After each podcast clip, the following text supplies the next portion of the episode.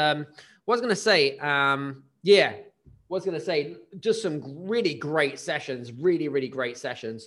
So without further ado, I want to introduce our next speaker of the day. In fact, hang on a second. I think I've just completely messed that up. Hang on a minute. 1 second. Oh, there we go. That's much better. So yeah, speaker of the day. She's an award-winning author, and she has a book called Sell More. She's got 20 years experience teaching businesses how they can lead their teams and sell more. She is a, well, she's a sales expert in her own right. She's got a sales institute, and she is teaches a lot. She's actually been teaching a lot of businesses in 2020 about how they can double their revenue, okay, through the understanding of science and selling. So what I'm going to do actually, in fact, before we do anything else, let me just, I want to make you a co-host, Perry, 1 second. You'll be able to hear that. Can you hear me? I can't hear you. I can hear you just fine. Oh, perfect. There you go. Fantastic. Right. Okay, guys. Right. So what I want to do is I want to give Perry a real big whoop, whoop. Right. You ready? So counting down in 3, 2, 1. Give Perry Shaw a big round of applause, please. Woo! All right. Good job. Good job. Make sure you mute yourselves, please. Thank you very much. Thank you very much. Please mute yourselves. Excellent. Oh, we've got one more. Fantastic. Very good. Very good. Excellent. So great to have you, Perry. Thank you. It's great to be here. Fantastic. We actually have, and I have to really, I really have to take my hats off to some people here, because we've got a big audience over in Malaysia, and I think it's about 3 o'clock in the morning there. So they are excited. Wow. Exactly, right? So as I say, Perry, short-term tax sacrifices for long-term benefit. That's, I'm a big believer in that, right? And it's the weekend tomorrow, right? It's time to have fun. So, well, if you're not in lockdown, that is. So anyway, that's a whole new ball game anyway. So I want to start off by asking a number of different questions, because I know you've got some real big experience, 20 years experience in sales and marketing, sales and leadership. And I know that you came through Dr. John D. Martini and Elena. We have some really great conversations, which is fantastic. But I want to talk a little bit about science and selling, right? To me, when I thought about that, I was like, huh? I don't get it, right? But what does science tell us about why people buy and the sales behind it? Is that all right? Yeah, by all means. And to me, one of the most important things for us to recognize is that most of the sales techniques that we have today are not based on the science of how actually somebody buys. And that to me is a key factor. So part of it is what actually happens inside of our brains when we make the decision to buy.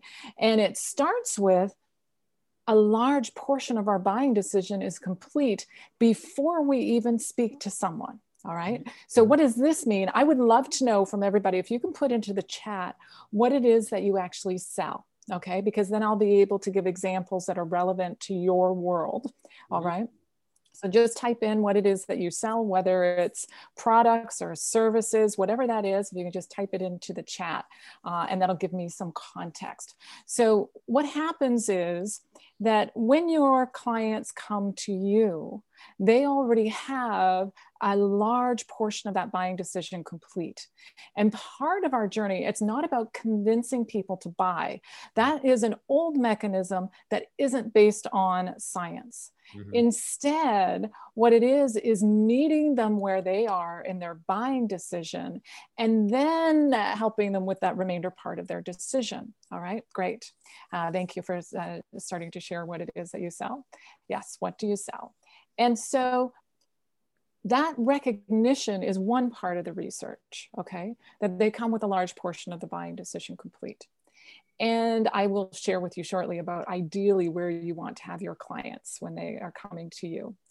The other part of information that's really helpful to you is to know that people have actually made the decision unconsciously about buying before they are actually aware consciously that they've already decided to buy. Mm-hmm.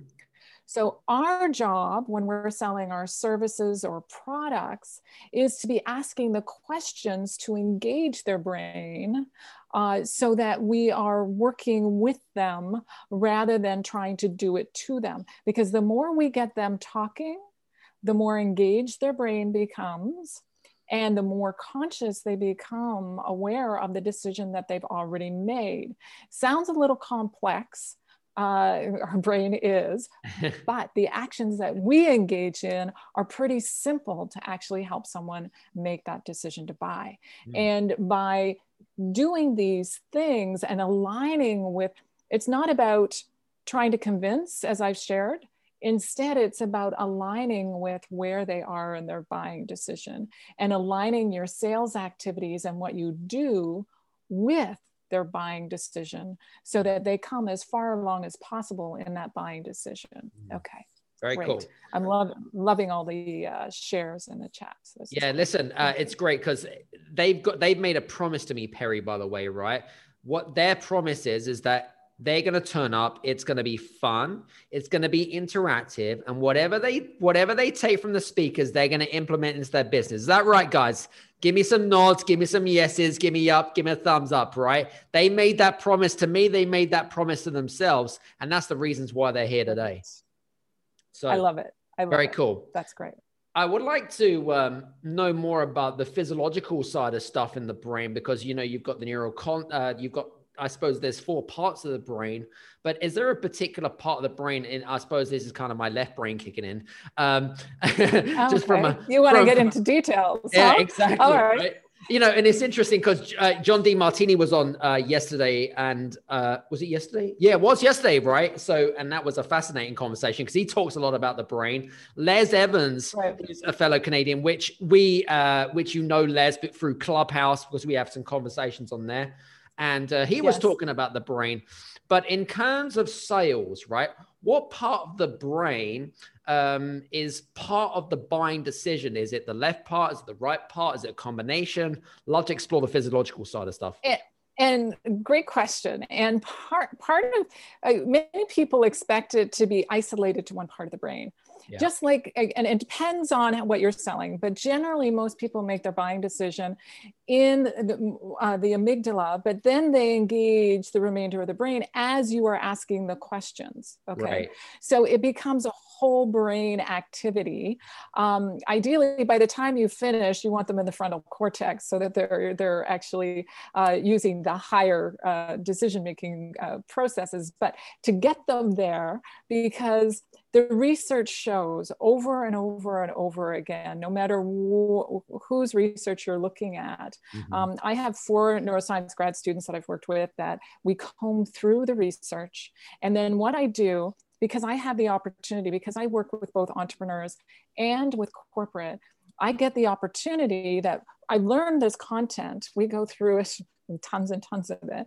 And then what we do, and it all is based on, I want the research relevant to a conversation. All right. That's what's most important to me, whether it be on the phone or whether it be through a teleconferencing technology like we've got right now. Right. And I'm looking at what impacts it. Okay. And then we test it in the corporate world with large sales teams. And why is that an advantage? The largest sales team I've worked with is 700. And what they do is that they track every single aspect of what they do when you get large sales teams. And so we're able to track, let's change one sentence of what you're doing and let's see what happens, okay?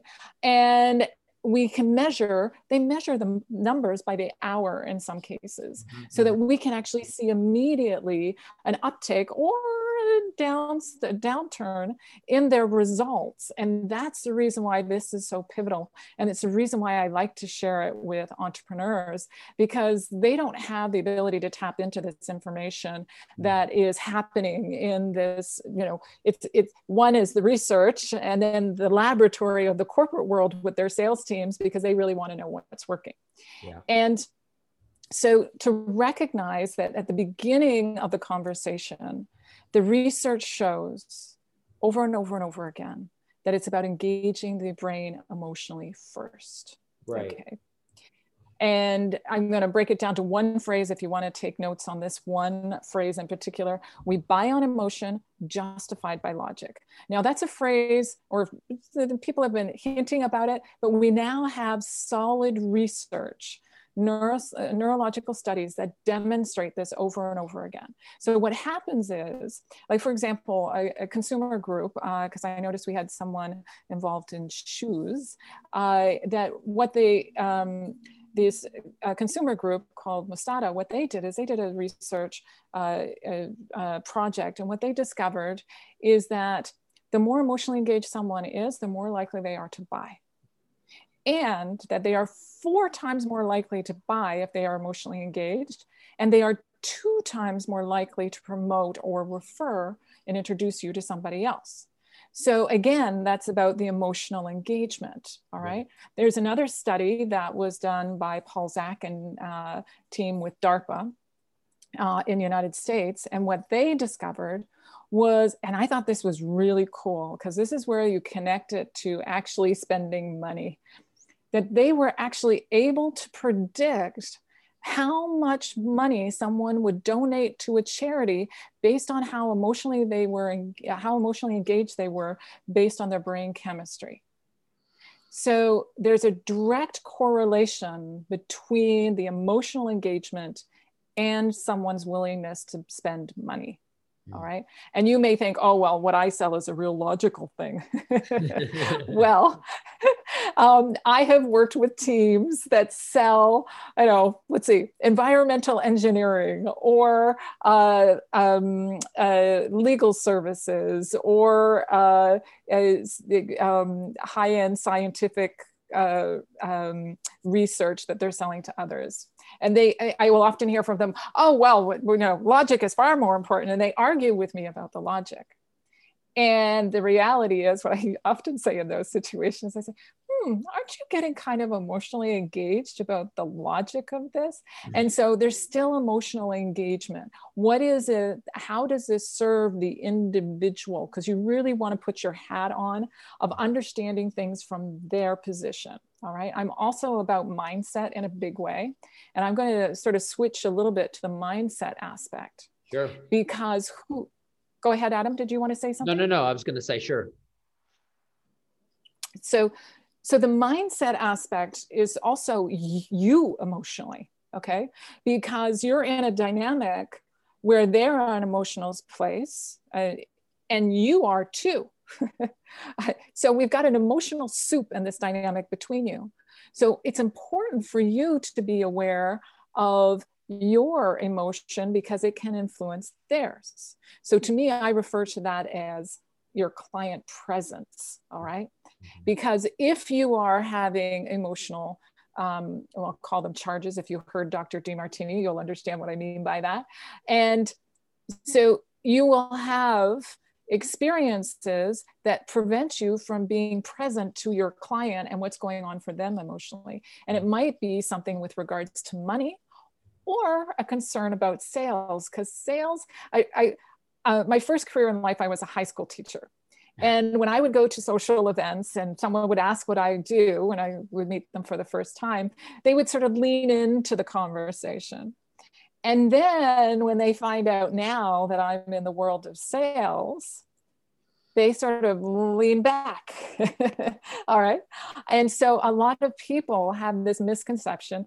I mean, what's the research? The research says 69% of the population has a negative connotation of sales. And when you think about it, that means that even because what the world is made up of, I mean, the majority of people are in a sales position, all right? So that means even the people who are salespeople have a negative connotation of salespeople. They think of, the research shows this 69%, the instant image that they get is a used car salesperson. Cool. So here, I'm going to give you a definition for sales that might be helpful to you. That sales is about helping people with their buying decision. Yeah. Okay. This matches the neuroscience. It's not about twisting arms to slam dunk a close. Instead, it's about helping them with their buying decision. If you take on the behaviors that match that, because I believe how we define things informs our behavior. So if you take on that definition and engage in those behaviors, here's what happens. You get more repeat business and you get more referral business. And that, I can say for 20 years, my business has been based on that, and it has generated millions of dollars because of it. Wow. So. Pretty cool stuff, guys. I was going to, interestingly enough, because I find this subject quite fascinating, actually, and I concur about the whole kind of car salesman thing. I used to think that, by the way. I don't know about you guys, but did you ever think that when she said, "Oh, use car salesman," because that was the thing that came into my head. But also, I don't know if you've ever seen The Wolf of Wall Street, but that kind of came into my head as well when think about conning people or like scamming people or whatever it might be. But for me, interestingly enough, sales is about opportunity. That's how I see sales now. Do you know what I mean? Jill Mullins put Arthur Daly. So there's a sitcom, Perry, called Only Fools and Horses. It's a British sitcom with a guy called David Jason. And it's back, I suppose, it was in the 80s. It was extremely popular. And it was, it was a bit, I suppose in a way it was just, it was trying to sell he was trying to sell sand to the Arabs, essentially, and just go around trying to hustle and say, oh, this is going to do this and this is going to do this. Is just kind of funny, actually. But anyway, that's just a whole new conversation. Yeah. But anyway, how does the science apply to sales strategies in particular? Okay. So when you're looking at the sales strategies, and I'm going to say the activities that you actually engage in to get clients, okay? Because you would have I call it a sales model.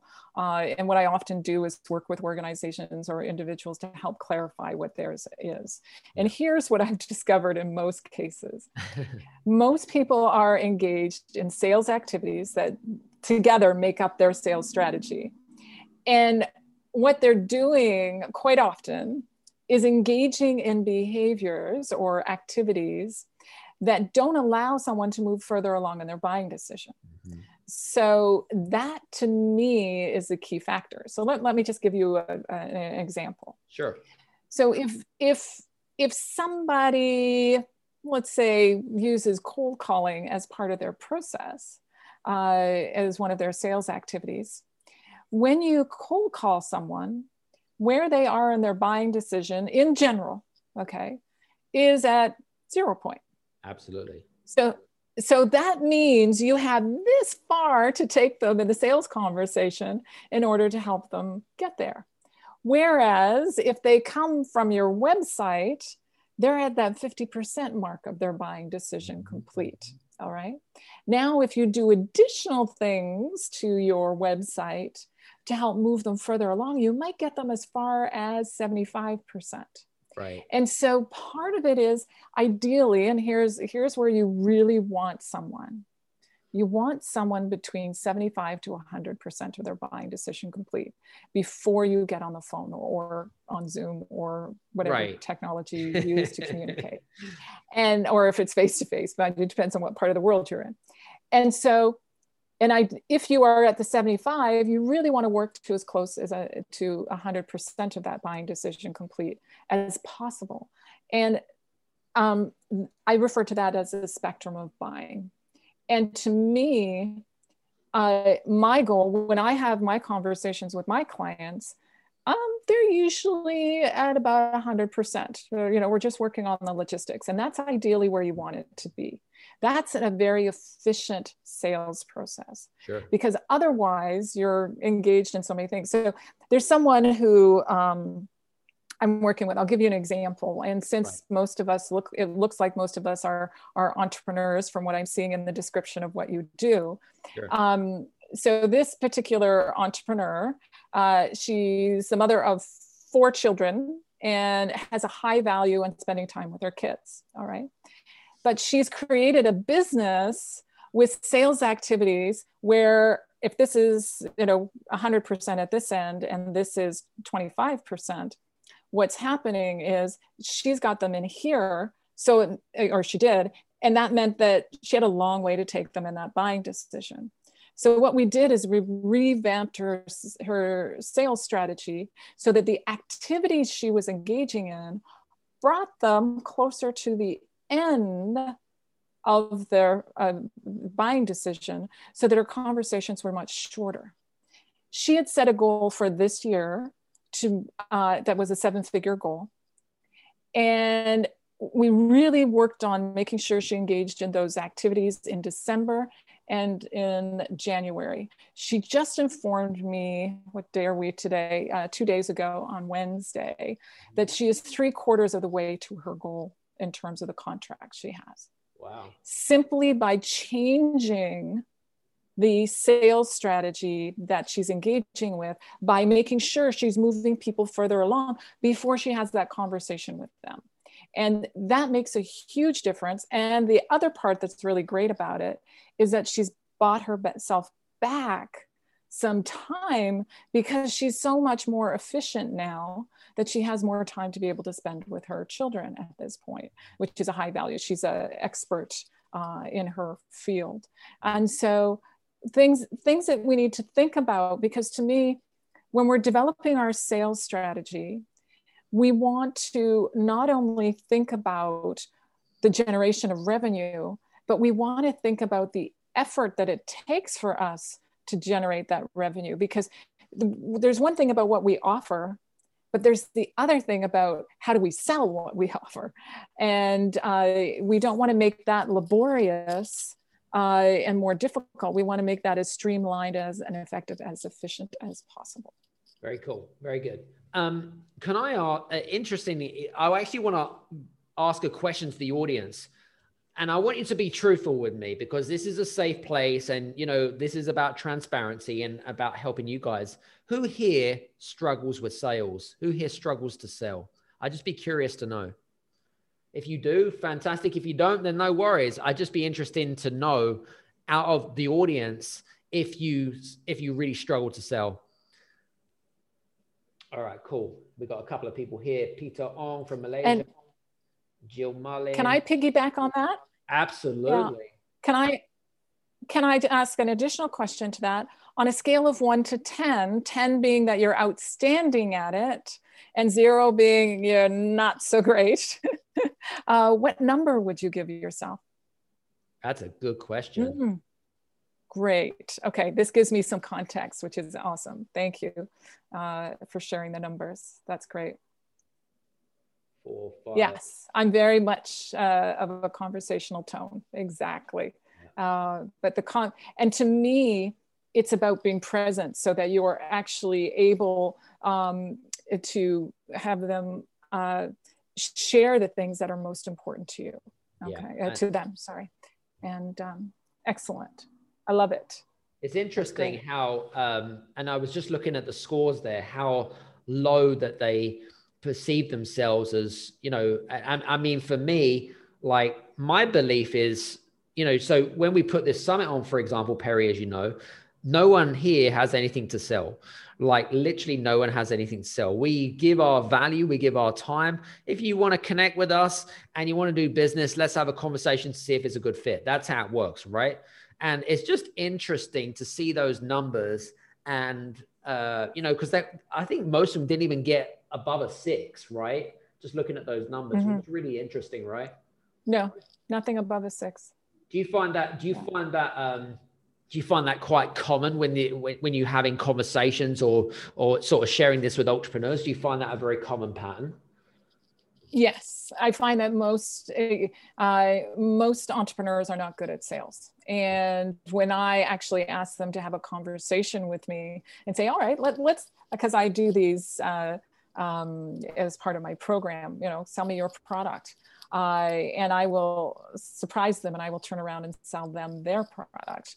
And they're shocked at how different it is because one, I'll share an example.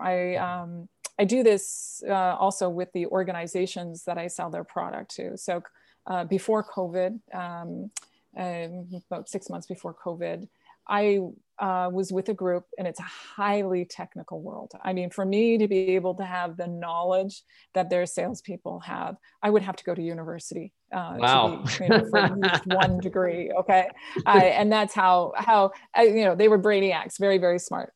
And so we had the sales team from all across the country, and we were in a retreat together, and I was teaching them how to sell through the process, which is conversational, using the neuroscience of how people actually buy. And when we got to the part where I was doing the demo, where I was selling their product. Now, remember, I don't understand their business. Okay. There's no way in a million years I could. And the boss knew that. And I said, I make sure I do, in those kind of circumstances, I make sure I let them know I do not have your knowledge, and you are the expert at what you do. I'm the expert at selling. And so here we are, sales team all around. We've got a mic for me and a mic for one of the sales team, the top sales guy. Yeah. And as we're having, and I'm selling him their product, and the team is listening. And when we finish, we do a debrief, and each person shares what they noticed or what was different for them or what was the major uh-huh. And what kept on coming up was, one, I asked so many questions. Two, there was a lot of silence in the room. And that to them was surprising, because quite often we want to fill silence. But it's real important. This is a decision-making process. Yeah. And so therefore you want to give time and space for them to be able to think and to be able to process their thoughts out loud. And then the other thing that that was mentioned by the group is that, that I asked one question at a time. Because they were saying, oh, I asked like two questions usually. And it's like, no. The brain can only take one question at a time, wait for the response, and then go to the next question. Yeah. I'll give you another example if you'd like, Adam, in terms of, I sometimes give presentations to CEO groups. And afterwards, one of the, actually several of them, but this one in particular, she asked to have a conversation with me afterwards. And so during our conversation, so she's seen me present and talk about these concepts. And during the conversation, as we're chatting, and we're, 25 minutes into the conversation, something like that. And we had booked an hour to understand, what's going on in her organization. And she says to me, stop. And I said, is everything okay? I thought something was happening at her end. And she said, no. She said, I just want to say how much I'm loving this. And I said, oh, well, thank you. I'm glad you're enjoying this. And she said, I've been keeping track of the number of questions you've been asking me. Uh-huh. And I said, oh, have I been asking too many? And she said, no. She said, I'm so appreciating this because I feel like you understand my business and you understand what's important for me. I said, great. And she said, do you want to know how many you've asked so far? I said, sure. And she said, 41. And wow. I said, oh, I didn't realize that it was that many. And she said, yes. And this is exactly what I want my team. I said, do you want me to stop? And she said, no, keep on going. I'm really loving this. So to me, the other part is we typically don't ask enough questions. And that to me, we go to solution before we understand the problem because everyone typically buys. It's very rare for somebody buy out of inspiration. Okay. That's the frontal lobe. Most people will buy out of emotion, which is in the amygdala. And that requires for us to truly understand the problem before we go to solution. Okay. Yeah, very cool. Listen, I'm a big fan of practical application, Perry. Okay. And, and we're going to take questions at the end, guys. So I just wanted to tell you that. So I was just taking a browse through some of the comments when we asked the question between 1 and 10, how do you feel your sales is? And there was one particular person that really jumped out on me. And I'd really like to be able to take them from a 2 to maybe a 6, if it's possible. Maybe we could create a scenario. What do you reckon, Perry? Sure. All right, cool. So this person knows who they are because I'm staring right at them. Okay, so Peter Ong, can you hear me? Can you wave?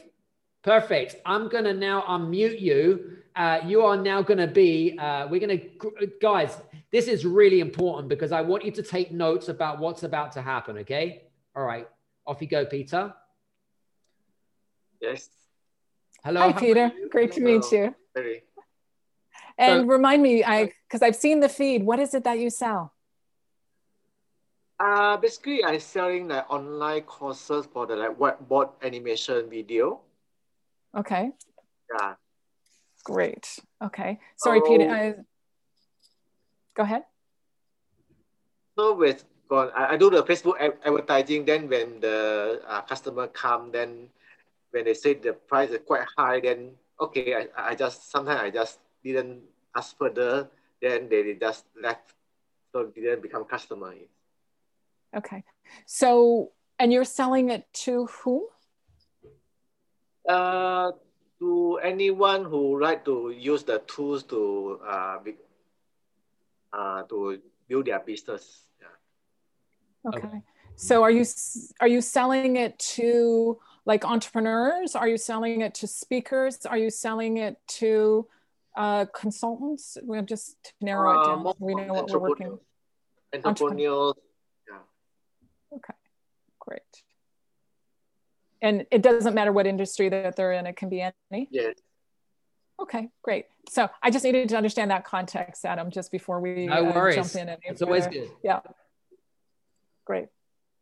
So Adam, did you have the next, I just want to turn it to you to be able to. Okay, so because I was writing notes down, that's why I go silent. So for me, I'm also a student, guys, right? Even though I like to ask questions, I like to make notes, and that's why I have my big black book. So I hope you have the same. So I think what I'd like to do, right, with you, Peter, right, is, and just kind of, and this is me, I get, and perception is reality at the end of the day, right? You get a first impression on someone within the first 5 seconds. And for me, what comes across is, and maybe Perry, you feel the same, is a lack of confidence. And so what I'd like to do is I'd like to create a scenario where Perry has maybe come across you and she's interested in what you have to offer for her. What I'd like to do is I'd like you, Peter, to be able to have a conversation with Perry and to be able to explore the opportunity to be able to maybe even explore in terms of being able to sell something to her. So I'd like to be able to maybe have this conversation. Do you think you could do that for us? Yes. Very good. Great. Perry, you up for this? I'm up for this, and can I give Peter a little bit of context that might help him in terms of what to do in the process? Let's do that, absolutely, 100%. Okay, so Peter, I'd like to suggest that you think about it as three parts of the conversation, okay? So the first part of the conversation, you're gonna ask me questions to understand the pain or the problems that I'm facing, okay? And then the next part of the conversation, number two, is where once I've shared enough and you've got me emotionally engaged, then you switch to telling me about the depth of your experience that relates to what I've shared, okay?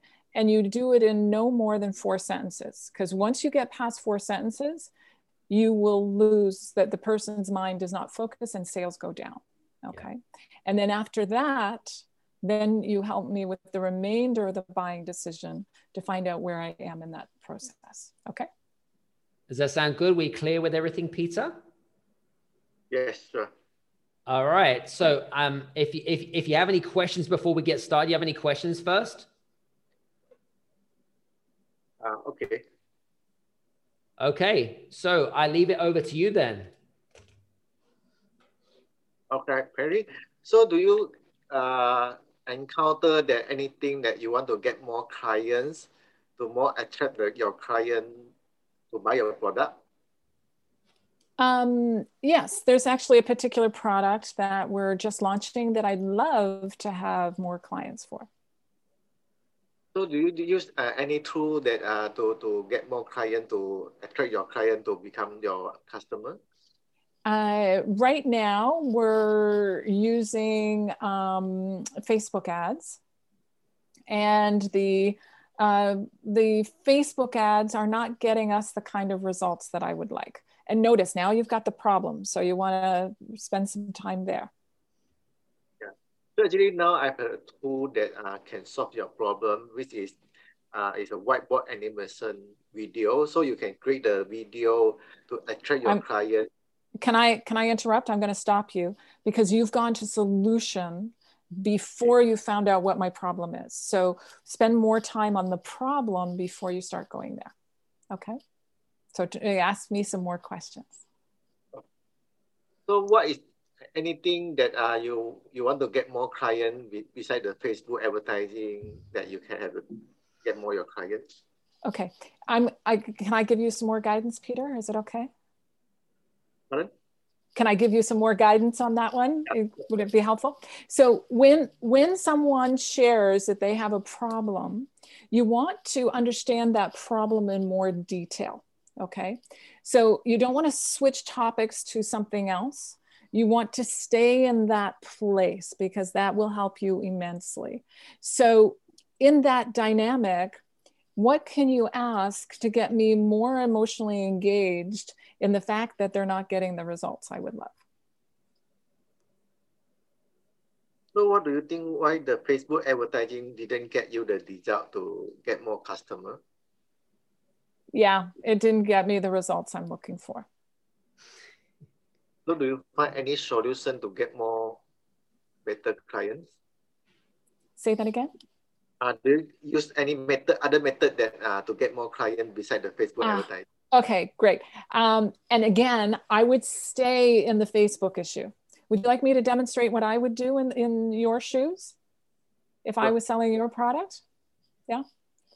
Okay. So are you okay, Adam, that we switched? Absolutely, 100%. It's all good. Okay. But before we get started, actually, guys, listen, this is like first-class coaching and mentoring. I hope you're taking notes because I'm scribbling like crazy. Go. Okay. So, Peter, you mentioned the Facebook ads are giving you challenges. Do you know what specifically it is that's the problem? Maybe it's the targeted audience issue. Okay. So it sounds like you're not sure. Is that right? Yeah. No question. And notice what I'm doing. He's getting frustrated because I'm getting him to talk about what's the problem. Okay. So, and Peter, what kind of results are you actually getting from your Facebook ads right now? Currently, I spend a lot, maybe few hundred dollar, but only get one or two inquiries. Okay, so you got one or two inquiries for that much money, and what were you hoping for? Hoping for get more targeted audience that to want to buy my products. Okay, and did you have a certain was there a number that you were aiming for? So at least 20 inquiry per $100 I spent. Okay. Okay. So how far off are we from the results that you wanted then? Currently, it's only 2 or 3 inquiry. Then some they ask the price. Yeah. Yeah. So you're only getting what? At 10% of what you were hoping for. Is that right? Yes, correct. Okay.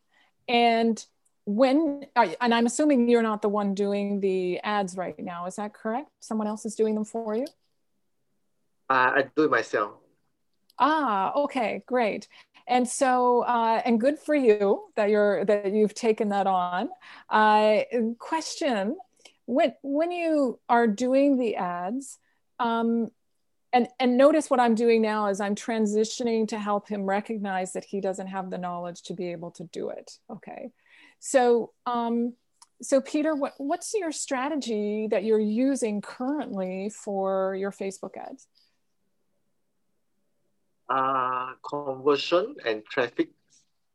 Okay, and are you using, like for example, other strategies in the next level down, or? No. Sorry? Currently only use conversion and traffic to get more clients.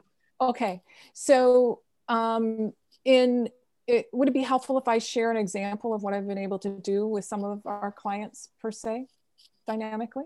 Yeah. Okay, so part of what we've done is we've developed a strategy. I'm just gonna, whatever the Facebook, the Peter Facebook strategy process. And when we use it, what we've been able to do, because we work and drill down not only to the influencer, but we're looking at a lookalike audience, and we're also demonstrating, I'm just pulling it out of the hat, whatever it is inside. Our last client came in with results that were at 15% of what they wanted. Within a matter of a couple of weeks, we were at double what they wanted as their target. And he said, I'm going to be introducing you to all my friends as a result. So, for you, those strategies that I mentioned, are there things that you've ever tried before? No. Okay. Now, is it something that you're wanting to look at working with someone else at this particular time? Yes, I think so. Okay, and for at the moment, what are you using as your decision making criteria? They will buy my course, and then they will start to implement it. Okay, so you would want to buy my course to work with someone on their Facebook so that they can work on your Facebook ads? I'm a little confused at my end.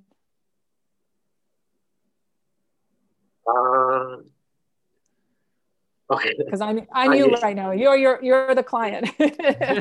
We switched. Anyway, you get the idea. And you know what I would do, Peter, probably in your world, which I think would be so important, is to actually get the person to open up their Facebook so that you could see what they're doing.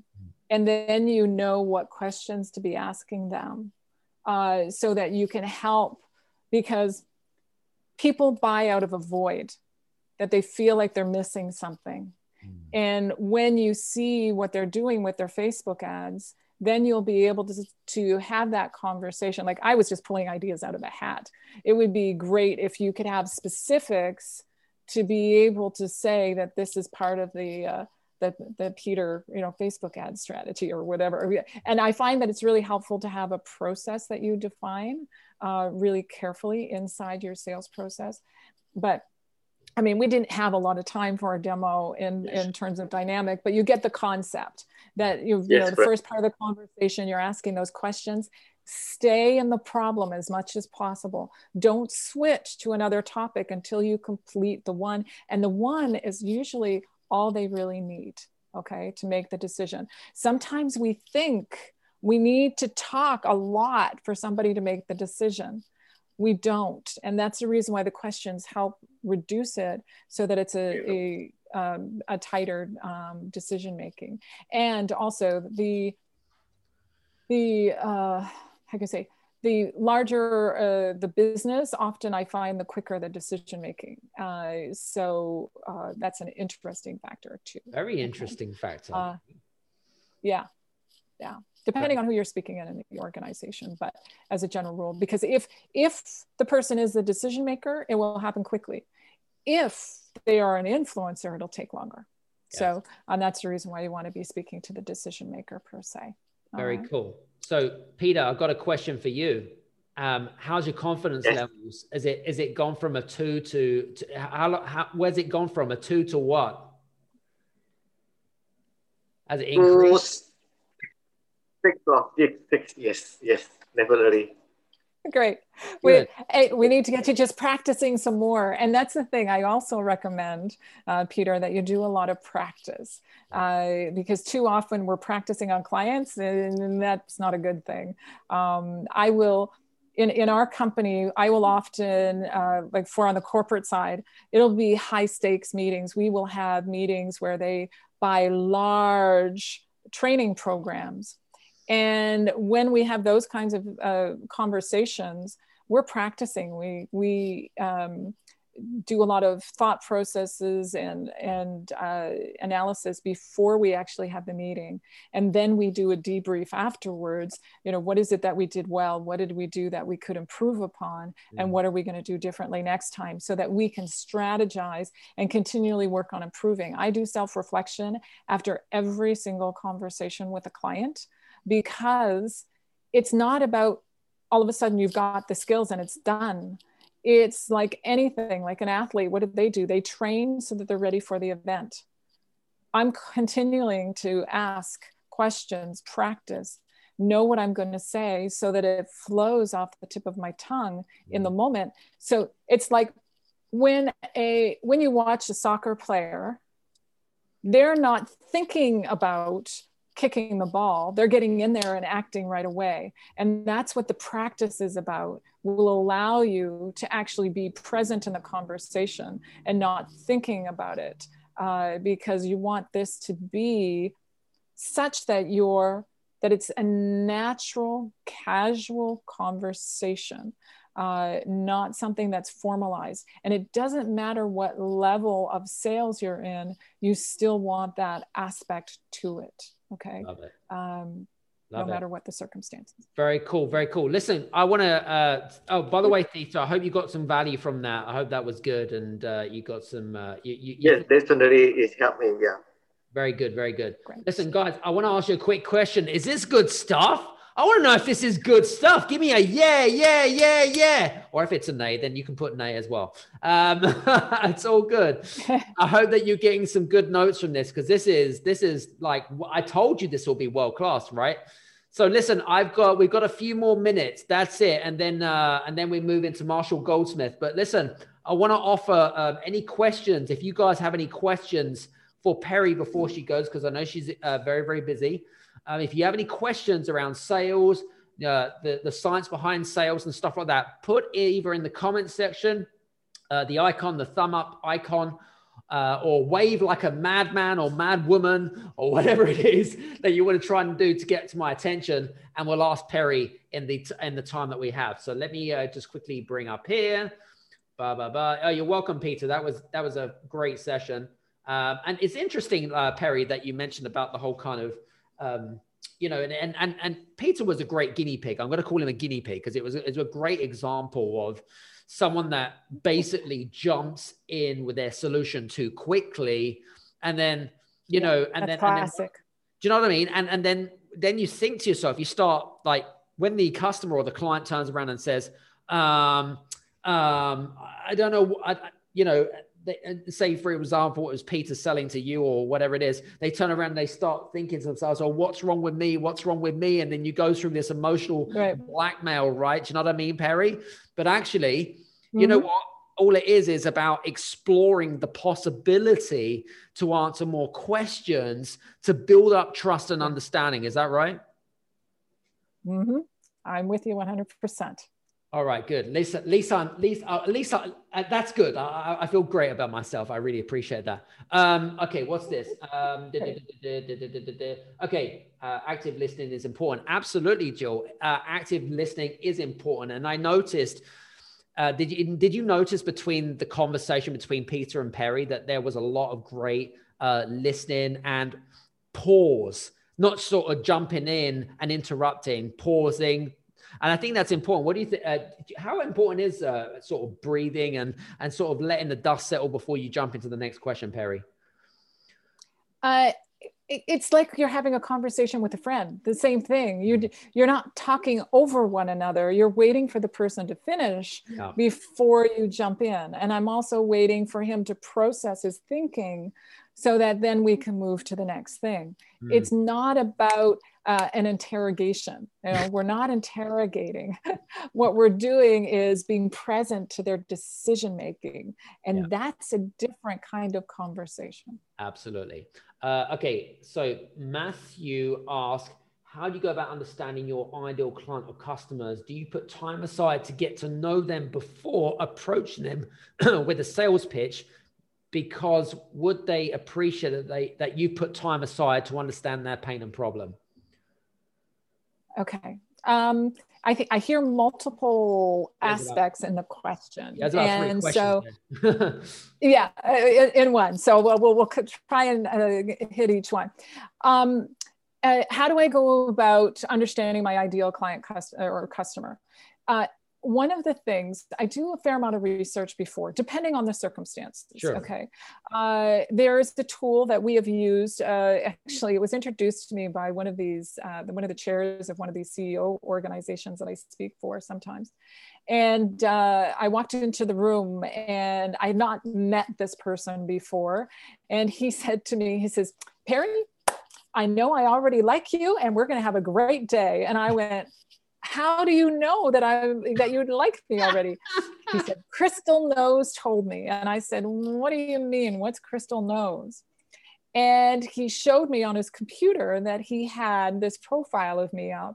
And what it is it searches through all the algorithms within social media to find out who you are. It uses a DISC profile.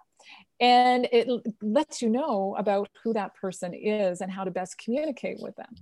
And then I said, oh, wow. And he said, he says, is this you? And I said, yeah, that's me. And so it tells you how to communicate, whether to go abstract or concrete or what their highest values are, you know, that kind of thing, so that you know how to manage the conversation. And then he pulled up on the screen, he says, shh, don't tell my wife. But what you can do with the technology is you can put two people side by side and find out how well they get along, and you get a score. And he said, you and I get a higher score than my wife and I, but shh, don't tell her.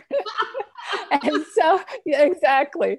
And so, so to me, the technology is kind of cool that really can help in that regard. Okay, so then do you put time aside to get to know them before approaching them with a sales pitch? Okay, so first off, you're gonna think I'm a bit of an anomaly. I don't believe in a sales pitch. And I've even been part of the faculty for the Dragon's Den Business School, all right? And that, which is all about pitching, but I don't believe that pitching is the way to go, because the pitching assumes that they haven't already made a large portion of their buying decision, okay? So instead, for me, I spend the conversation getting to know them and what are their biggest problems. When somebody understands their biggest problems and you help them with that, all of a sudden, you are a great friend and ally of that individual, okay? Then next, people do appreciate that you take the time to understand their problem. I remember a few years back with one of our large corporations that we work with, and then going into a new division, and they were interviewing somebody else. And the somebody else came in and said, well, in order for us to start a project, we need this much money down, then we'll start to research and get to know your people. We came in and said, let's talk about you. What's going on and what's the issue that you're having and what kind of outcomes would you like? Mm. And as we had that conversation, they talk about it publicly at conferences, etc. That was the differentiator, was that we wanted to understand them before we asked for money. And it has led to a wonderful, deep relationship that I'm truly grateful for, and has led to a lot of revenue from that conversation. So I hope that's helpful. Awesome. Listen, I was going to say, guys, we are running out of time because we have the next session going to be starting very, very shortly. But listen, we could talk all evening, right? We could talk all evening, and sales is such a big, humongous topic to talk about, right, Perry? Wouldn't you agree? Mm-hmm. Yes. Yes. So first of all, I just want to say, and this is our first collaboration and working together, and it's great that we and you know we and I feel that we've got some great energy here, and I think it's great to see, and it's just great, and I hope that you guys are getting some great value from it. So I just want to say a big thank you to you, Perry, for being on today's Game Changers Summit. Really appreciate your time today. And what I'm going to do with you guys is I'm going to unmute all of you so that you can give Perry a big round of applause. Ready? In 3, 2, 1. Big round of applause, please. Perry Shaw! Woo! Woo. Thank you very much. Thank you. Oh. Thank you. All right. Thank you. Good job, guys. Listen, make sure that you connect with Perry on social media as well. I'm sure that she'll be happy to connect with you. And we're going to be finishing this session now. Marshall Goldsmith is on in 4 minutes, guys. Make sure that you don't forget that. So we'll see you in 4 minutes. Make sure you check your emails for the right link, and we'll see you in 4 minutes. Take care, Perry. Bye, everyone. Great to meet you. Bye. Bye. See you soon.